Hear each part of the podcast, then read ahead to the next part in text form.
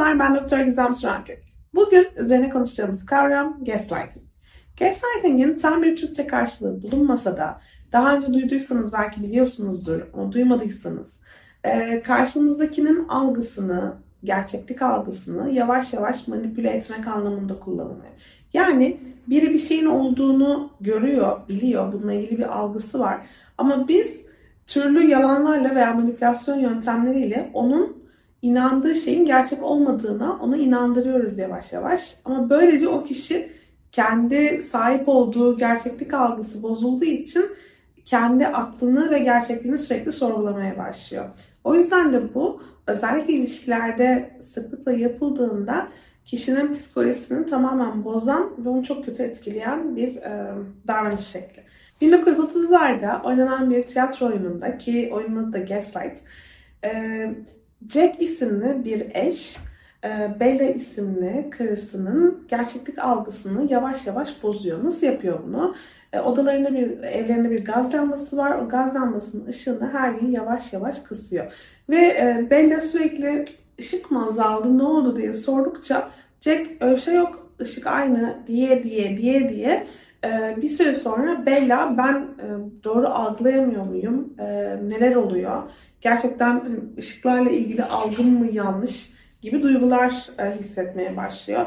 Tabii oyunun aslında tabii başka bir akan hikayesi var ama onu burada anlatıp spoiler vermek istemiyorum. Merak edenler bakabilirler. Ee, peki biz gaslighting kavramını bugün ilişkilerde ne şekilde kullanıyoruz? Biraz da bundan bahsedelim. Gaslighting'in aslında en temel sonucu kişinin kendisinden şüphe etmeye başlaması.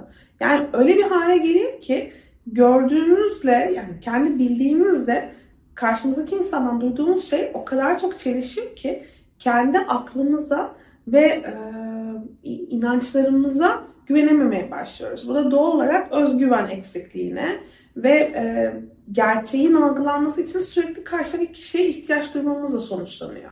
Bu aslında bir şiddet şekli. Duygusal şiddetin bir türü gaslighting. Ve gaslighting kavramından bahsederken bunu sadece romantik ilişki için kullanmıyoruz. Gaslighting'i size iş arkadaşınız, patronunuz, aile üyeleriniz veya aslında normal arkadaşlarınız da yapıyor olabilir. Ama her türlüsünün duygusal şiddet olduğunu bilmenizi isterim. Her ne kadar gaslighting bir duygusal şiddet türü demiş olsam da şunun altını çizmek istiyorum. Bazen ilişkilerimizde karşımızdakine değer versek de fark etmeden yani tamamen bilinçsizce bir takım duygusal manipülasyonları uygulayabiliyoruz. Gaslighting de bunlardan bir tanesi. Ee, burada karşımızdaki insana yaptığı şeyin bizim üzerimizdeki olumsuz etkilerini anlatmak kesinlikle ilk adımınız olmalı. Çünkü bazen karşınızdaki kişi bunu bilmeden yapabiliyor. Yine de duygusal manipülasyonu yapan kişinin bazen amacı hiç de iyi niyette olmayabilir.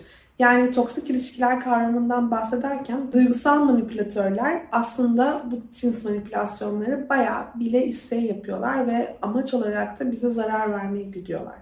E, o yüzden eğer karşınızdaki insanın iyi niyetli olduğunu düşünmüyorsanız, size bilinçli bir şekilde zarar verdiğini düşünüyorsanız lütfen o ilişkide kalmamayı iyicene bir düşünün. Zira duygusal manipülatörlerin temel amacı sizin üzerinizde kontrol sahibi olarak sizin ilişkide nasıl hissettiğinizi, nasıl davranacağınızı ve aslında nasıl bir insana dönüşeceğinizi belirlemek oluyor. Peki bu neden kötü? Eğer siz artık kim olduğunuzu bilmiyorsanız, neye inandığınızı şaşırdıysanız, gerçekten mesela bir gün önce partnerinizin bir şey yaptığını gördünüz ve bununla ilgili karşısına çıkıp hakkınızı aramak istiyorsunuz ama karşınızdaki insan hiç öyle bir şey olmadı diyorsa düşünsenize bir nasıl hissedeceğinizi. Ama maalesef bunu her gün maruz kalan insanlar var. O yüzden de tam da bu konuda dikkatli olmamız gerekiyor.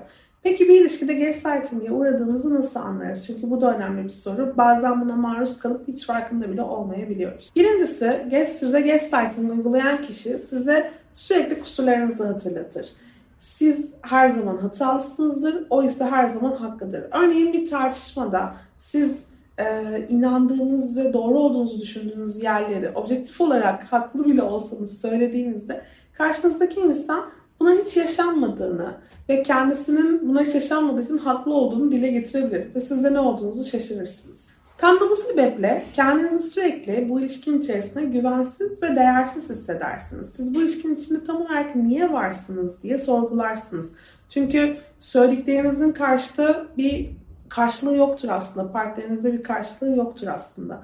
O yüzden de ciddi bir sorgulama içerisine girersiniz. Sürekli diken üstündesinizdir. Partnerinizin sizi gerçekten sevip sevmediğine emin olamazsınız. Nasıl davranacağınızı bilemezsiniz ve bir partner olarak iyi bir partner olmadığınızı aşağı yukarı eminsinizdir. Sürekli yanlış bir şey söyleme korkusu duyarsınız. Şimdi nereden tartışma çıkacak? Şimdi şimdi hangi söylediğimde bir problem oluşacak duygusu içerisinde sürekli huzursuzluk halindesinizdir. O yüzden de bu belki çok e, kabullenmesi zor bir durum olabilir.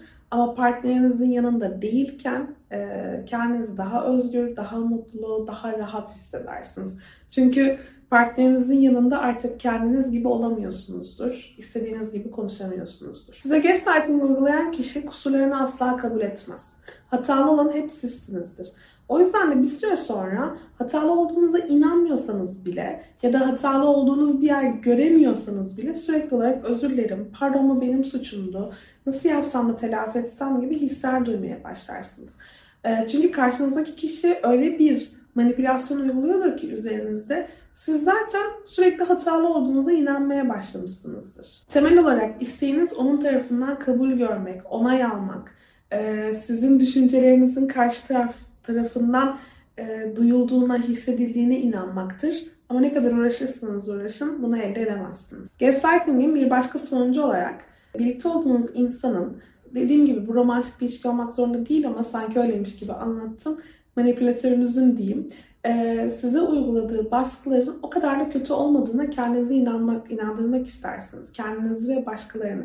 Zaten bu durumdan başkalarına bahsetmek zordur ama kendinizde kaldığınızda bile o kadar da kötü değil canım. Yani çok da büyük bir mesele değil bu aslında. Belki de o hakkıdır. Ben yanlış yanlış hatırlıyorumdur gibi şeyler söyleyerek durumun o kadar da kötü olmadığına kendinizi inandırmaya çalışırsınız. Son olarak kendinizi sürekli bu durumun içinde hissettiğiniz için bir süre sonra sanki bu durumun içine sıkışmış ve hiç bu durumun içinden çıkamayacak gibi hissetmeye başlayabilirsiniz. Bütün bunlar üst üste bindiği zaman aslında gördüğünüz gibi size çok zarar veren, size öncelikle psikolojik olarak ama aslında daha sonra fizyolojik olarak da zarar veren bir ilişkin içerisinde bulursunuz kendinizi. Eğer siz de böyle bir ilişki içerisindeyseniz lütfen kendinizi suçlu hissetmeyin. Çünkü aslında kendinizi suçlu hissetmek tam olarak gaslighting'in sonucu. Ee, ve gaslighting size siz zayıf olduğunuz için veya sizde bir problem olduğu için uygulanmıyor. Duygusal manipülatörler sizin kim olduğunuzdan bağımsız bir şekilde aslında bunu uygulamaya meyilli oluyorlar. Eğer böyle bir ilişkin içerisindeyseniz yapmanız gereken ilk şey bunun farkına varmak. Daha sonra bunu başkalarıyla paylaşmak. Bunu başkalarıyla paylaşabilmek neden önemli? Çünkü genellikle duygusal manipülasyon uygulayan kişiler sizi diğer insanlardan izole etmeye çalışırlar. Çünkü eğer başkalarına içinde bulunduğunuz durumu anlatabilirseniz durumun ne ne boyutu olduğunu farkına varabilirsiniz. O yüzden de başkalarıyla konuşmanız aslında size duygusal manipülasyon uygulayan kişi için hiç de iyi bir fikir değildir. O yüzden bu tarz bir ilişkin içerisinde olduğundan şüphe ediyorsanız lütfen ve lütfen ailenizle ve arkadaşlarınızla bağınızı kesmeyin. Ne kadar izole olursanız o kadar bu ilişkiye maruz kalabilirsiniz. Özellikle uzun süre böyle bir ilişkiye maruz kalmak sizin kendi gerçeklik algınızla ilgili şüpheler duymanıza, kendinize dair şüpheler duymanıza ve bir süre sonra özellikle kötü hissetmenize yol açabilir. Eğer bu durumun içinden çıkmakta güçlük çekiyorsanız veya böyle bir ilişkiyi geri bıraktıysanız ama toparlanmakta hala güçlük çekiyorsanız lütfen profesyonel bir destek almayı düşünün. Bugün beni dinlediğiniz için çok teşekkür ederim. Gaslighting kavramı hakkında konuştuk. Güzel bir konu değil ama hepimizin bilgisi olması gereken bir konu. Bir sonraki podcastimizde başka bir kavramla görüşmek üzere. Hepinize sevgiler.